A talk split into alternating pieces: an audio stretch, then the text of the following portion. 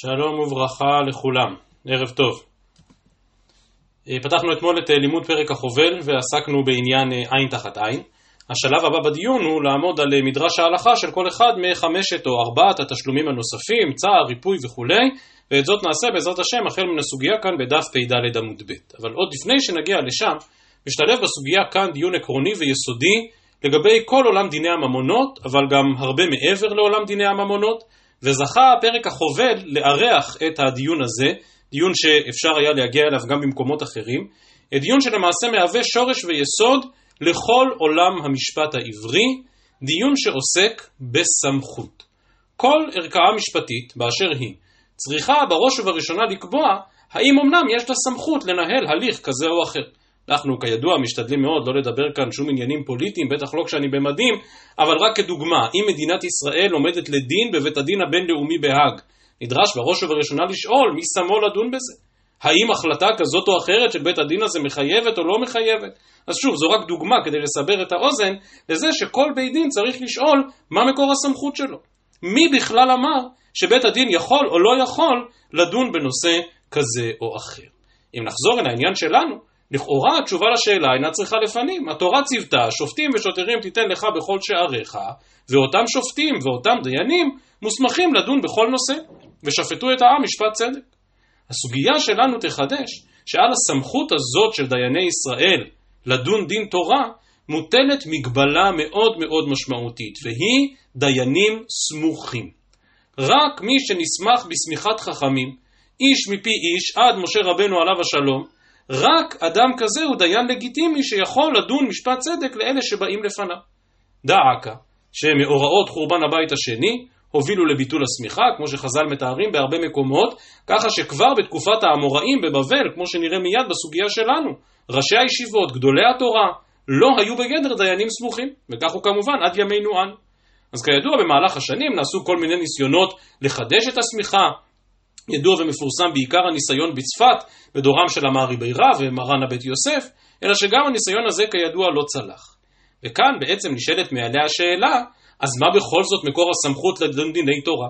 אם באמת הלכה פשוטה היא שרק דיינים סמוכים יכולים לדון דין תורה, אז איך בכלל יכול לעמוד דין תורה? מתקופת האמוראים ועד ימינו. עכשיו, כמו שאמרתי, השאלה הזו היא שאלת רוחב, היא נוגעת בראש ובראשונה לעולם דיני הממונות, אבל הולכת ומתפרסת להרבה מאוד תחומים אחרים, כולל עיסוק בענייני אישות, בענייני גיור ועוד ועוד. התשובה לשאלה הגדולה והעצומה הזו, מהו מקור הסמכות של הדיינים כאשר הם אינם דיינים סמוכים? התשובה על השאלה הזו ניתנת כאן בסוגיה שלנו בבבא קמא במילה אחת בלבד, והיא שליחותיו. הגמרא תסביר, כפי שנראה מיד, שגם כאשר הדיינים אינם סמוכים, הרי הם שלוחים של חכמי ישראל הקדמונים, וגם בלי סמיכה הם פועלים בשליחותם. עכשיו, מבחינה רעיונית, מדובר על מושג בעיניי עמוק מני ים. כלומר, כולנו, כל מי שעוסק בתורה, בהלכה, אנחנו לא מחדשים שום דבר משל עצמנו. אנחנו אך ורק פועלים מכוחם ובשליחותם של קדמונינו. עכשיו בעולם התורה והרבנות הביטוי הזה ממש הפך לסיסמה, שליחותיו דקמאי אבדינן. כל מקור הסמכות שלנו כאמור מדין שליחותיו. אבל מעבר להיבט הרעיוני, דין שליחותיו מחייב הגדרות הלכתיות ברורות. וכמו שיוצא לי להתבטא מדי פעם, זו סוגיה שממש ממש לא מתאימה ללימוד בדף היומי. מי שמבקש להעמיק בזה, נדרש לעיין בסימן הראשון בחושן משפט, סימן א', ולא בכדי זהו הסימן הראשון.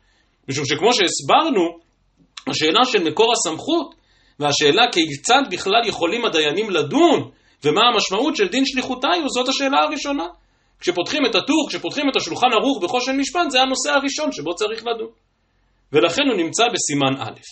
אז כאמור, אנחנו לא יכולים כאן במסגרת הזאת להקיף אפילו טיפה מן הים בסוגיה העצומה הזאת של שליחותיו.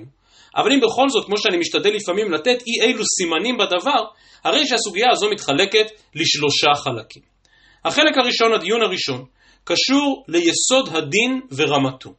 כלומר, מה בעצם יסוד ההלכה הזאת של שליחותיו, ובעיקר מה התוקף שלה. או במילים אחרות, האם מדובר על דין דאורייתא או על דין דרבנן.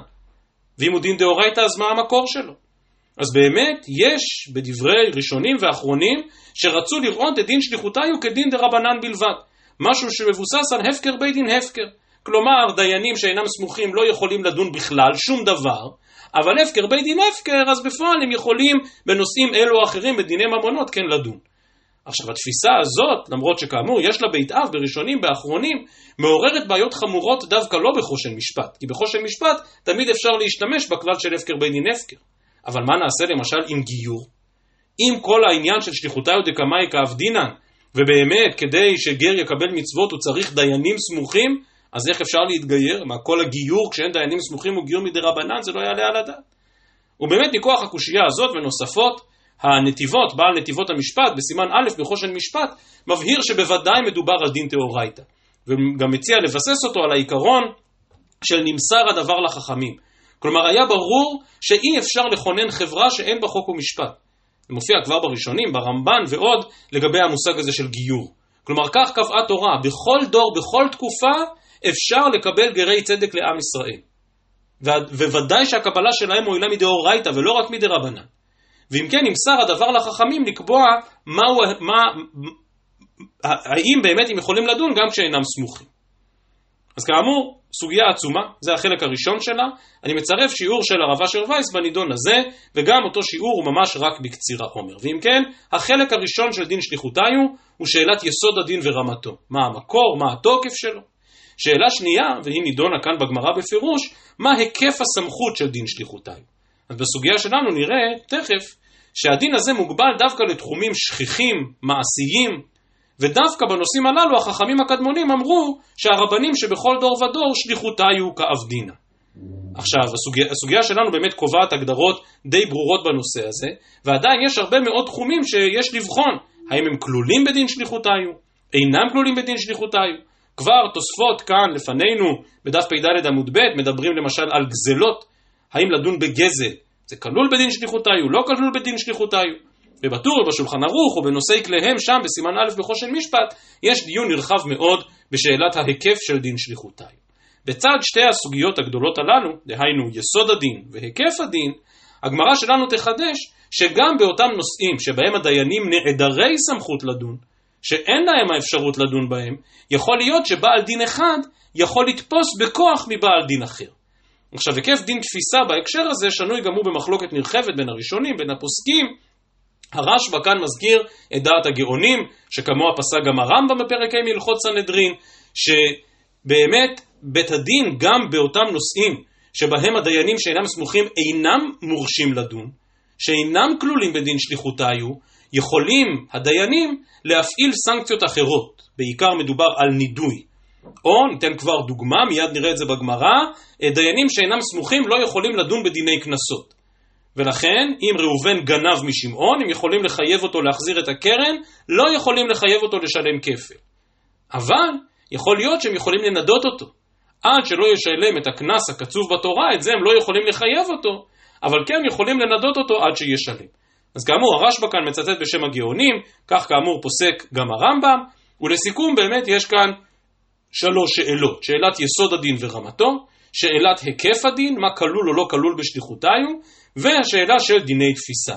כאמור, כל אחד מאלה הוא סוגיה עצומה בפני עצמה, ואנחנו לא באנו אלא להסביר את פשוטה של הגמרא כאן לפנינו. אז נאלצתי קצת להאריך בדברי הקדמה, אבל כאמור גם האריכות הזו היא רק פחות מטיפה מן הים מן הסוגיה הגדולה של שליחותיו, ושוב אני מדגיש, בעצם לא קשור בדווקא לבבא קמא או לפרק החובל, אלא כל הסוגיה הגדולה הזאת מתארחת כאן בתחילת הפרק שלנו.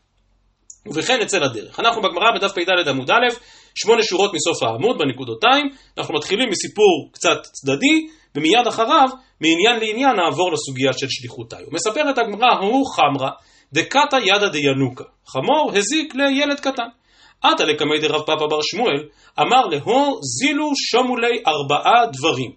כלומר, יש כאן נזקי אדם, אדם הוא זה שניזוק, ולכן צריך לשלם גם צער וריפוי וכולי. אמר לי רבא, מה פתאום ארבעה דברים? והענן חמישתנן, הרי חרובי החובל הם חמישה דברים. אמר להם, השיב לו רב פאפא בר שמואל, לבר מנזק האמינא. לא, לא, ברור שהתכוונתי לחמישה דברים. כלומר, בעל החמור צריך לשלם על הנזק, וחוץ מזה להוסיף צער, ריפוי וכולי. לא, כמובן, אני בטוח שכולם משתוממים. אמר לאביי, והחמור הוא, וחמור אינו משלם על הנזק. לא הבנתי שום דבר. מה פתאום אתה מחייב בארבעה דברים, בחמישה דברים? הרי כל החיובים הללו הם חיובי חובל. אבל כאן חזרנו לדבר על נזקי ממון, על חמור שהזיק אדם, זה נזקי קרן. אמר להוא, אומר רב פאפה בר שמואל, אה, הבנתי, סליחה, אם מדובר על חמור שהזיק, אז בוודאי אין חמישה דברים, זילו שומולי נזקי, אז כמובן צריך בעל החמור לשלם על הנזק בלבד. אבל מוסיף אביי ומקשה, אז כמה הנזק?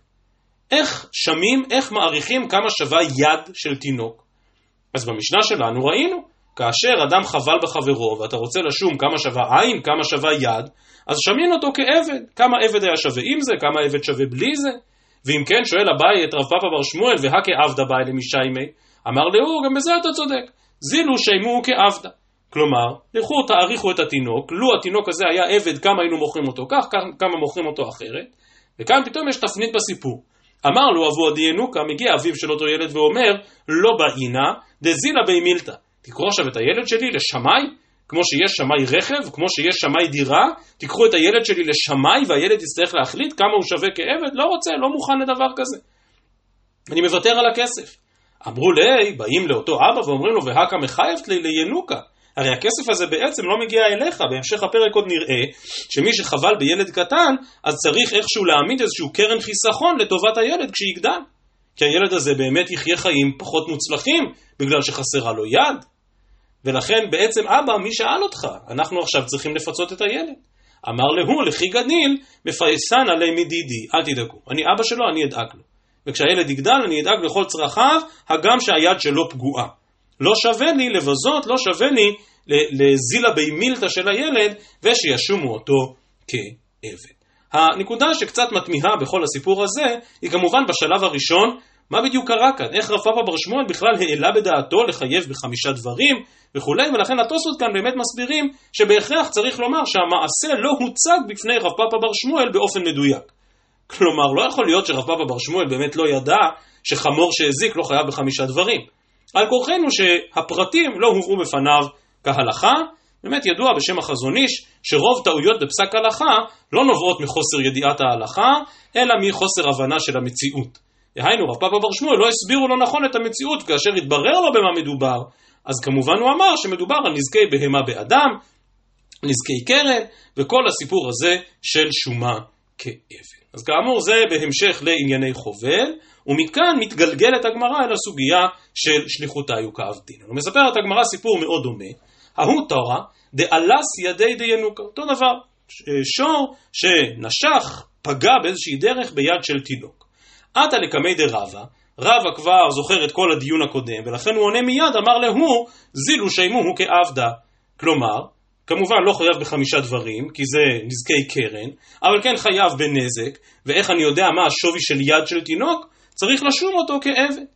אמרו לי, מקשים על רבא, שלכאורה מבית דינו יוצא הפסק, שאומר שבאמת בעל השור צריך לשלם את שווי היד, וצריך לעשות שומה כעבד כמה שווה יד. אמרו לי, שאלו את רבא, והמר הוא דאמר, כל הנישום כעבד, אין גובין אותו בבבל. כלומר, כאן אנחנו מגיעים לכל אותה הקדמה ארוכה שהקדמתי, האם רבא לך יש סמכות לדון בדבר הזה? כותב כאן רש"י, כל הנישום כעבד, הואיל ודבר שאין קצוב הוא, אין גובין אותו בבבל. הכלל הראשון שאותם דייני בבל, שכפי שנראה מיד דנים רק מכוח שליחותיו, אז הם לא יכולים לדון בכל מיני מקומות שצריכים הערכה, שצריכים לחייב מבחינה ממונית בדבר שאינו קצוב. ולכן, אם באמת היה כאן שווי ברור ומוגדר, מצוין. אבל היות שנדרשת כאן שומה כעבד, רבה, האם אתה בכלל מוסמך לדון בדבר כזה? הרי אתה לא דיין סמוך. משיב להם רבא ואומר אתם צודקים, אמר להוא לא צריכה דאי תפס. כלומר אומר רבא אתם צודקים, אתם צודקים, אני לא מוסמך לעשות שומה כזאת. כי שומה כזאת היא רק בדיינים סמוכים ואנחנו לא דיינים סמוכים. אבל גם באותם מקומות שבהם אני לא יכול לדון בזה, אני כן אפסוק ויעשה את השומה, ונניח שיד של עבד שווה 100 שקלים, ואז אם הלך אביו של הילד ותפס מממונו של בעל השור את שווי הנזק, ייתפס לא מפקינן מיני. הווה אומר, גם באותם נושאים שבהם אין לדיינים סמכות לדון, אבל תפיסה כן מועילה. מסבירה הגמרא רבא לטעמי, כלומר רבא שבאמת אומר שרק תפיסה אפשר לתפוס כאן, אבל לא לחייב חיוב גמור, רבא לטעמי דאמר רבא, נזקי שור בשור ונזקי שור באדם, הביטוי קצת מבלבל, שור בשור הכוונה שור שהזיק שור, שור באדם הכוונה אדם שהזיק שור, כלומר נזקים המוניים פשוטים, אומר רבא את זה גובין אותו בבבל. לעומת זאת נזקי אדם באדם, כלומר אדם שהזיק אדם, או נזקי אדם בשור, כלומר שור שבא והזיק אדם, את הדבר הזה אין גובין אותו בבבל. ושואלת הגמרא, וזה לב הסוגיה, מה ישנה נזקי אדם באדם ונזקי אדם בשור דלא? למה ברור לך שאם אדם חבל בחברו, או ששור הזיק לאדם, למה את זה לא גובים בבבל? אלוהים באינן וליקה. עד האלוהים יבוא דבר שניהם, אלוהים במובן של דיינים. ולא סתם דיינים, דיינים סמוכים. והדבר הזה לא מתקיים בבבל. אלוהים באינן וליקה. ולכן דיני חובל בחברו, ודיני שור באדם, שור שהזיק אדם, אתה לא יכול לחייב. אבל אם ככה אומרת הגמרא, שנדרשים דיינים סמוכים ובלי זה אי אפשר לחייב, אז נזקי שור בשור ושור באדם נמי אלוהים בעינן וליקה. כלומר, גם בדיני ממונות הכי פשוטים, של שור שהזיק שור, של אדם שהזיק שור, שאלה רק נזקי ממון ולא יותר. אבל גם בדברים האלה צריכים דיינים. רש"י ושאר הראשונים כאן מסבירים שעד האלוהים יבוא דבר שניהם הוא איזושהי כותרת של כל פרשת משפטים כולה. כל פרשת משפטים, שכל מסכת בבא קמא נמצאת בתוכה, כולה מחייבת דיינים סמוכים. אז למה פשוט, שלך, למה פשוט לך שנזקי ממון אפשר לגבות בבבל? הרי גם לזה צריך דיינים סמוכים. אלא אומרת הגמרא, מה ישנה שור בשור ושור באדם? למה בכל זאת נזקי ממון הפשוטים אפשר לגבות בבבל? דשליחותיו כאבדינא. אנחנו דייני בבל, הגם שאיננו סמוכים, אנחנו עושים שליחותם של הדיינים הסמוכים מדורות קדמונים. מדידי הווה, ההודאות והלוואות. וברור שדיוני הודאות והלוואות, וכמו שרש"י כאן מציין מהסוגיה בסנהדרין, זאת הנחה פשוטה, שהם לא זקוקים לדיינים סמוכים. משום, משום נעילת דלת בפני לווין. כלומר, אם תאמר שאפילו בן אדם שיש לו איזושהי תביעה ממונית פשוטה על חברו שהלווה לו כסף ולא החזיר, לא יכול, אין שום בית דין שהוא יכול לגשת אליו ולתבוע את הכסף, אז נמצאת הנועל דלת בפני לווין, אז אף אחד לא ירצה לתת הלוואות. כי אין שום מערכת דין ומשפט שיכולה לעמוד מאחורי זה. ולכן, בדיוק כמו שהודעות והלוואות ודאי אפשר לדון גם בבבל, ממילא גם בנזקי ממון, שור שהזיק שור, אדם שהזיק שור, גם את הדברים הללו אפשר לדון בבבל. ולכן, אני קורא שוב, ולמה ישנה שור בשור ושור באדם, פ"ד עמוד ב', דשליחותיו כאבדינא, מדדהבה הודעות והלוואות. אבל אם ככה, אז אדם באדם ואדם בשור, נמי שליחותיו כאבדינא מדדהבה הודעות והלוואות. כמו שחייבים איזושהי מערכת משפט לדיני ממונות פשוטים, הודעות והלוואות, צריך גם מערכת משפט לחובל בחברו, או לשור שהזיק אדם. אמרי עונה הגמרא, כי כאבדינן שליחותיו במידי דקימלן בגבי. במידי דלא קימלן בגבי, לא אבדינן שליחותיו. מידי דקימלן בגבי, כמו שהזכרנו מקודם, הכוונה דבר שיש לו ערך קצוב, ברור וחד משמעי. את זה אפשר לחייב בבבל. אבל אדם שחבל באדם, או שור שחבל באדם, שבמקרים האלה יש צורך בשומה מיוחדת, שומה כעבד שהיא לא ברורה, זה מידי דלא קימלן בגבי. אין כאן ערך ממוני פשוט. ראובן הלווה לשמעון 100 שקלים ושמעון לא החזיר, ברור מאוד על מה התביעה. אבל אם ראובן חבל בשמעון ונדרשת כאן איזושהי שומה מיוחדת כעבד, את הדבר הזה אי אפשר לעשות בבפל. שואלת הגמרא, רגע, אבל אמרי, שור בשור ושור באדם, נמי לא קימלן בגבי. הרי בסדר, אם ראובן גנב משמעון 100 שקלים, אז התביעה היא על 100 שקלים, זה משהו קצוב. אבל שור שהזיק שור, כמה הנזק? לא יודע, תלוי כמה הנזק, כמה שווי השור הניזק, ומה גודל הנזק. ואותו דבר שור באדם, כלומר אדם שהזיק שור, כמה הנזק, לא יודע, תלוי בשור. לא קימלן בגבי. ובכל זאת דנים את זה בבבל, איך דנים? אלא פוק חזי היכא מזדמני תורה בשוקה. כלומר, לך לשוק, תבדוק מה הערך של שור, וממילא תקבע מה גובה הנזק. אבל אם ככה, אדם באדם ואדם בשור, כלומר שור שהזיק אדם, נמי פוק חזי היכא מזדבני עבדי בשוקה. כמו שאתה יכול על סמך מחיר השוק להעריך את השווי של שור, ככה גם על סמך מחיר העבדים בשוק אתה יכול להעריך את השווי של אדם. ולכן גם חובל בחברו תוכל לגבות בבבל. ועוד אומרת הגמרא, תשלומי כפל, תשלומי ארבעה וחמישה שדיברנו בפרק הקודם, דקייצה, שם אין בעיית לוקים לן בגבי. הוא גנב בהמה, הוא גנב כבשה ששווה 100 שקלים, אז כפל זה 200, וארבעה וחמישה זה 400 או 500. נו, אז פה כן יש מדובר על משהו קצוב, אז בזה ניאביד שליחותיו. אז פה כן אפשר להפעיל את המנגנון של שליחותיו ולדון בבבל. ולכן מציבה הגמרא תנאי נוסף ואומרת, אמרי, כי כאבדינן שליחותיו בממונה, בקנסה לא אבדינן שליחותיו. כלומר, דייני בבל מוסמכים לדון רק דיני ממונות ולא דיני קנסות. כאשר התביעה היא על הקרן, על עיקר השווי, וזה יכול להיות בדיני נזיקין, בהודעות והלוואות, את זה אפשר לדון בבבל. להעניש בקנס, פה נדרשים דיינים סמוכים. והדבר הזה בהחלט קשור לתפיסה, דיברנו עליה כבר כשעסקנו בעניין מודה בקנס בפרק הקודם, שכדי להטיל על מישהו עונש, כדי להגדיר אותו כרשע שמחויב בעונש, את הדבר הזה באמת נדרשת סמכות של דיינים סמוכים. ואת זה אי אפשר לעשות בבבל. ולכן הכלל מעבר לעניין של קצוב או לא קצוב, מכוח הדין של שליחותיו דנים רק בחיובי ממון ולא בחיובי קנס. אבל מקשה הגמרא ואומרת אדם באדם דממונה הוא. בפשטות, אדם שחבל בחברו, נגיע לזה בסוף דברינו הערב, אבל בפשטות אדם שחבל בחברו זה לא חיוב קנס, זה חיוב ממוני רגיל. ודאי וודאי, אם אנחנו מדברים על הריפוי, על השבט, זה חיוב ממון. כמה כסף הוא הוציא על צורכי רפואה, כמה ימי עבודה הוא הפסיד, את זה תשלם לו.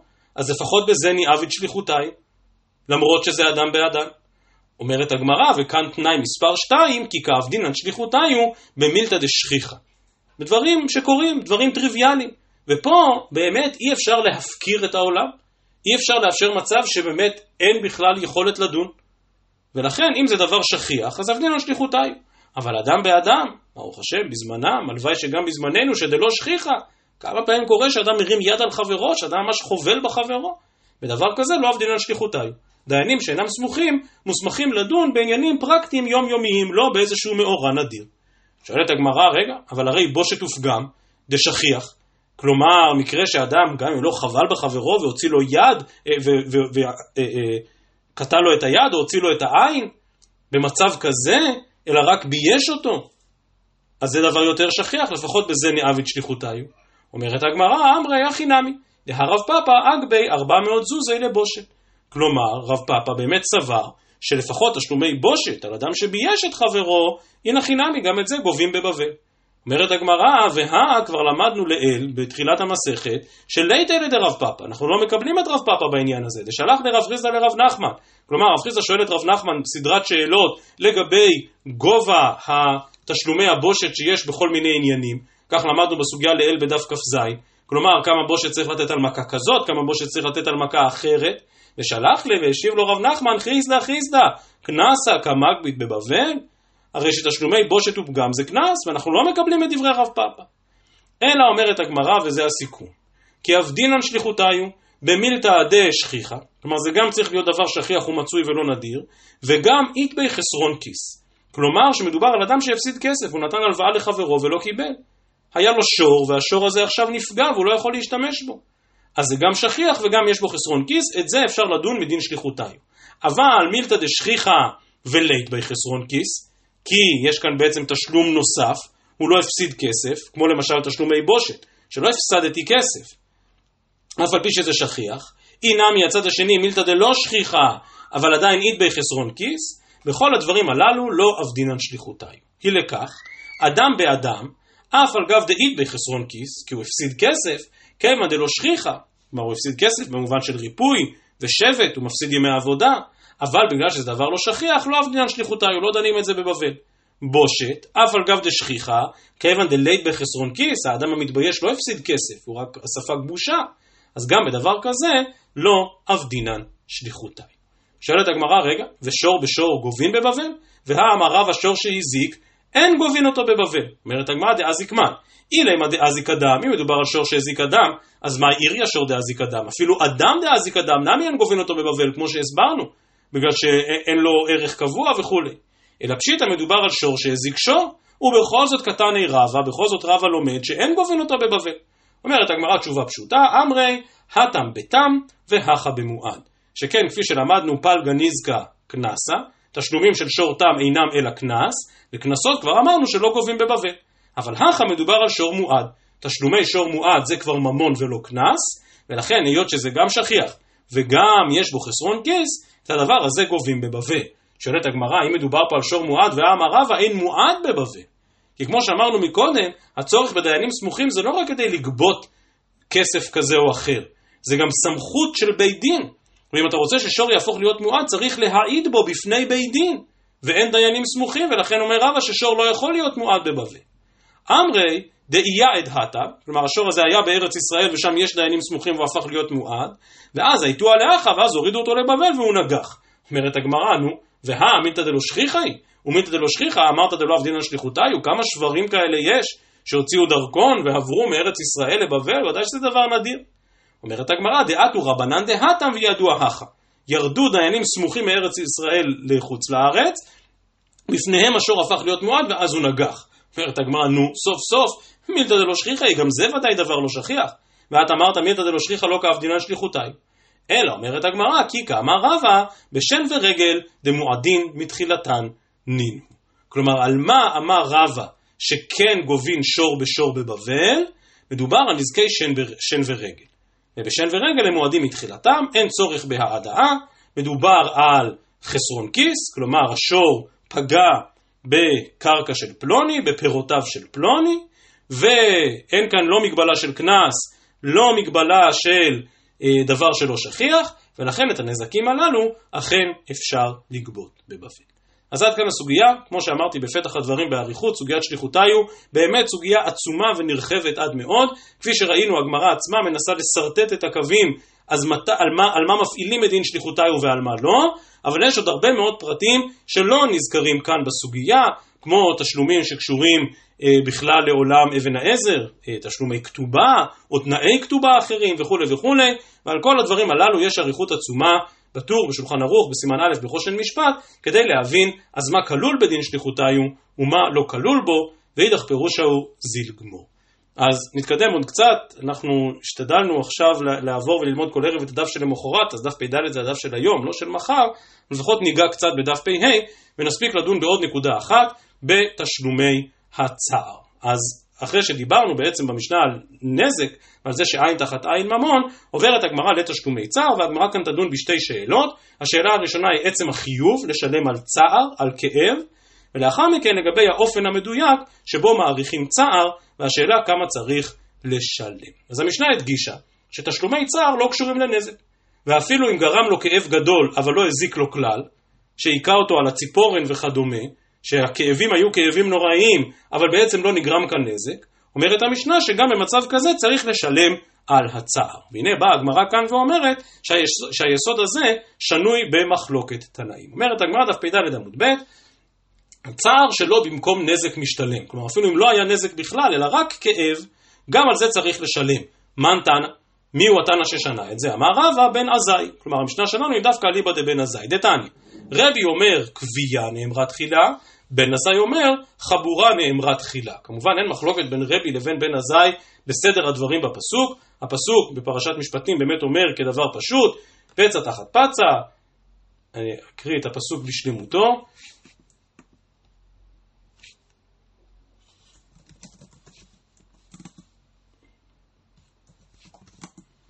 הפסוק אומר עין תחת עין, שן תחת שן, יד תחת יד, רגל תחת רגל, כבייה תחת כבייה, פצע תחת פצע, חבורה תחת חבורה.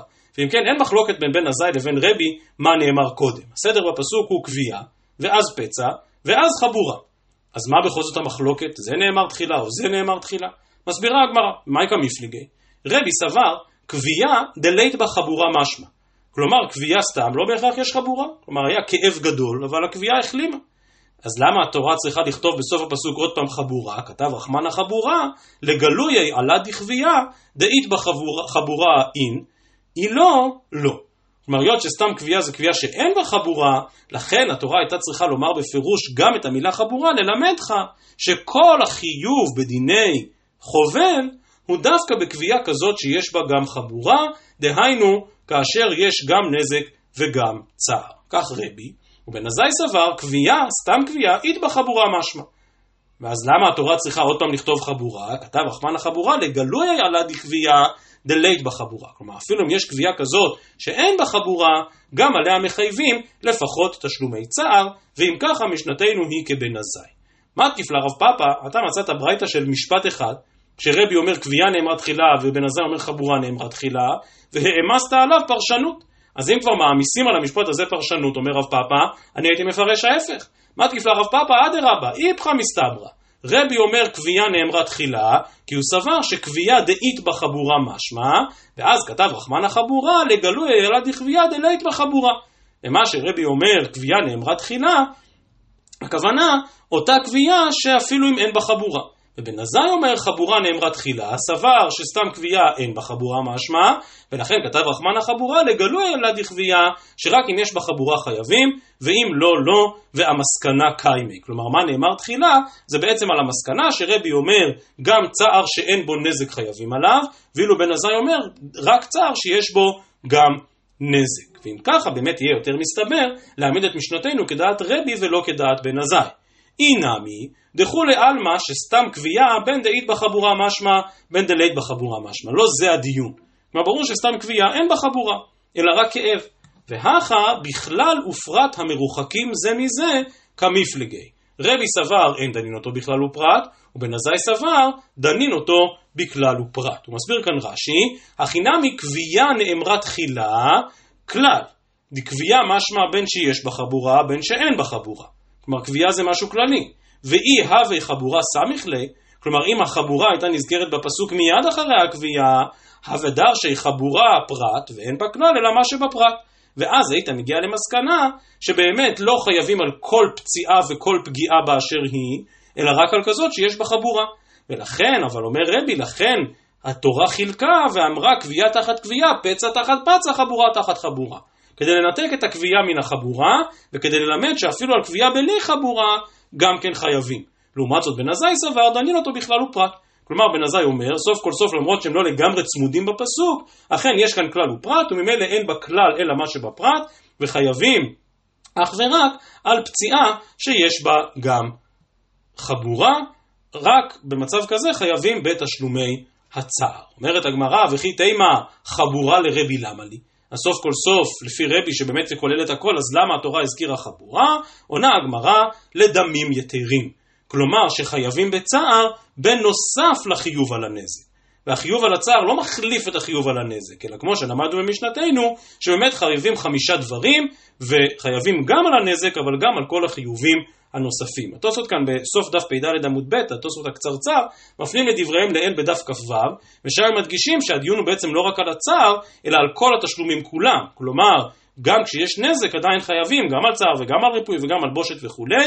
אמנם התוספות כאן בדף פ"ה עמוד א', מציעים אולי להבחין בין התשלומים השונים לעניין הזה, לא אאריך כאן בדברי התוספות, מי שרוצה מוזמן לעיין. כך או כך, פשט הדברים, לדמים יתירים, הכוונה שכאשר אתה מחייב את החובל בצער, זה ודאי לא פוטר אותו מן החיובים האחרים, וצריך לשלם גם על הנזק וגם על החיובים הנוספים. אז עד כאן לגבי עצם החיוב בצער, ומכאן לאופן השומה שהוזכר במשנה. אז משנתנו קבעה איך מעריכים צער, איך מעריכים כאב, אז רופאים בבתי חולים הרבה פעמים שואלים מישהו, תגיד מ-1 עד 10 כמה כואב. טוב, אבל איך את הדבר הזה אתה מתרגם לדיני ממונות? ולכן אומרת המשנה, אמרה משנתנו מדף פג עמוד ב', עומדים כמה אדם כיוצא בזה רוצה ליטול נהיות מצטער כך. טוב, איזושהי שומה קצת משונה. כמה כסף אדם היה משלם על מין כאב כזה? מה זה אומר? מסבירה הגמרא דף פ"א עמוד א', צער במקום נזק, היכי שיימינא, אמר אבוה דשמואל, עומדים כמה אדם רוצה ליטול, לקטוע לו ידו. כלומר, כמה כסף אדם מוכן שישלמו לו כדי לקטוע יד. אדם נותן את היד שלו למכירה, ואומר, היד שלי לקטיעה לכל המרבה במחיר, בוא נבדוק כמה כסף זה שווה. אומרת הגמרא, מה זאת אומרת? לקטוע לו ידו? לא צער לחודי הוא. הכולו חמישה דברים איכא. אם אדם במרכאות מוכר את היד שלו לקטיעה, אז אה, יש פה לא רק בעיה של צער, זה לא רק שזה יכאב לו, אלא הוא גם יפסיד את היד, ויש כאן חמישה דברים. ועוד, בשופטני עסקינן, תגיד, אתה מדבר על אנשים משוגעים ששמים את היד שלהם למכירה? אלא אומרת הגמרא, לקטוע ידו הקטועה. כלומר, לאדם יש כבר יד לא מתפקדת, יד משותקת מאיזושהי סיבה, ועכשיו הוא מוכר את היד שלו שמישהו יבוא ויקטע אותה. אז בעצם הוא לא מפסיד מזה שום דבר, כי היד גם ככה משותקת, אבל השאלה כמה כסף שווה הכאב. אומרת הגמרא, אבל עדיין ידו הקטועה נמי לא צער לחודי איכא, הצער הוא בושת איכא. הרי אם באמת יהיה קטוע יד, אז יש כאן גם מושג של בושת, דקסיפא די מילתא למשקל מבשרו, למשדיי לכלבים. כלומר, עוד פעם שהוא מעמיד את הגוף שלו למכירה פומבית, זה לא יעלה על הדעת. אלא, אומרת הגמרא, עומדים כמה אדם רוצה ליטול, לקטוע לו יד המוכתב למלכות בין סם לסייף. נורא ואיום, אבל כך היה בתפוצות ישראל לאורך הדורות, שהמלך העניש מישהו לקטוע לו את היד. אבל המלך יש לו רחמים, הוא עושה את הדבר הזה עם הרדמה, עם סם. כמה כסף אדם מוכן לקבל, ואומר, תקשיבו, אני רוצה שתקטעו את היד שלי לא עם, לא עם הרדמה, לא עם סם, אלא בסייף ממש. בכמה כסף הוא מוכן עוד פעם למכור את הדבר הזה. אומרת הגמרא, אמרי, החנמי לא שקיל ומצער נפשי. כלומר, אומר רש"י, כל ממון שבעולם לצייר נפשי לקוצצה.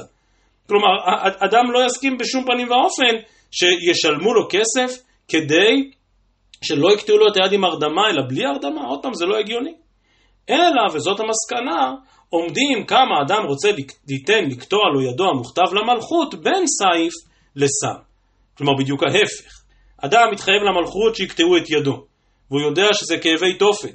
והוא אומר, אני מוכן לשלם כסף, לא, אני לא קונה משהו, הפוך, אני מוכן לשלם כדי שאת ההליך הנורא והיום הזה, לפחות יעשו לי עם הרדמה.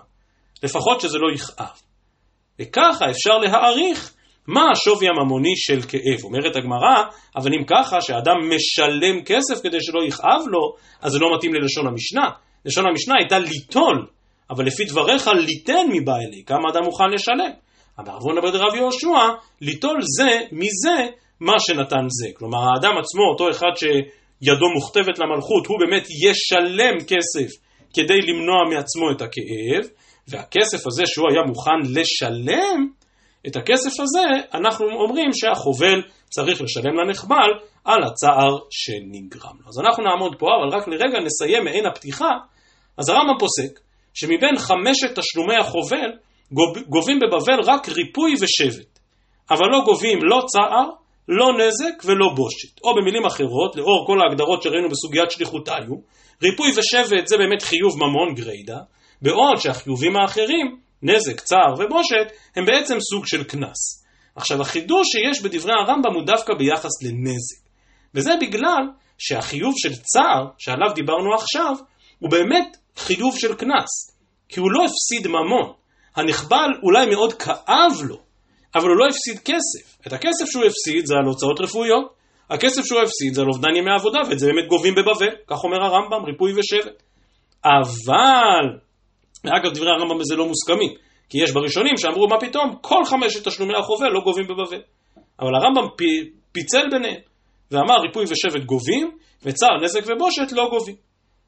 אז עוד פעם אני מדגיש, מה שעלה בסוגיה שלנו, שצער הוא בעצם לא הפסד ממוני, בטח לא כזה שאפשר להעריך באופן מדויק את הערך שלו. ולכן על כורחנו שתשלומי צער הם בעצם תשלומים שאין בהם חסרון כיס, תשלומים שמעבר. החידוש בדברי הרמב"ם, כמו שאמרתי, שאם ככה תופסים את הצער, כנראה ככה תופסים גם את הבושת, הרי שבאותו אופן צריך לתפוס גם את הנזק. כלומר הרמב"ם מבין שגם עיקר הנזק, גם הוא דומה לצער ובושת, ולא דומה לשבט וריפוי.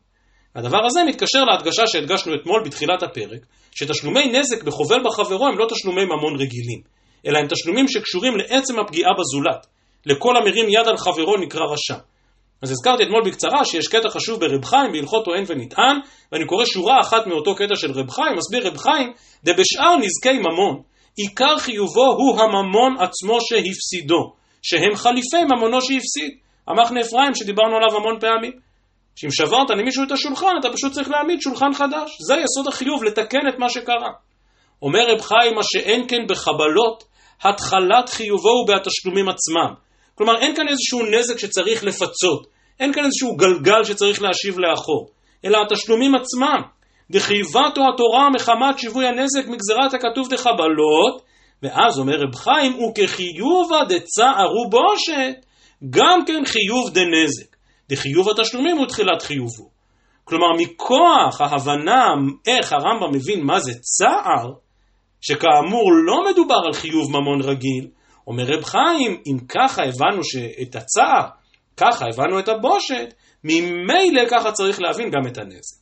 ועל כן גם תשלומי נזק הם לדברים שאינם נגבים בבבל, כי בעצם לא מדובר על חיוב מן הדין, לא מדובר על חיוב על ממון שהפסדת תחזיר אותו, אלא על חיוב שחורג מעל ומעבר, חיוב שקשור לחומרה הרבה שאנחנו מייחסים לעניין הזה של חובל בחברו. ערב טוב לכולם.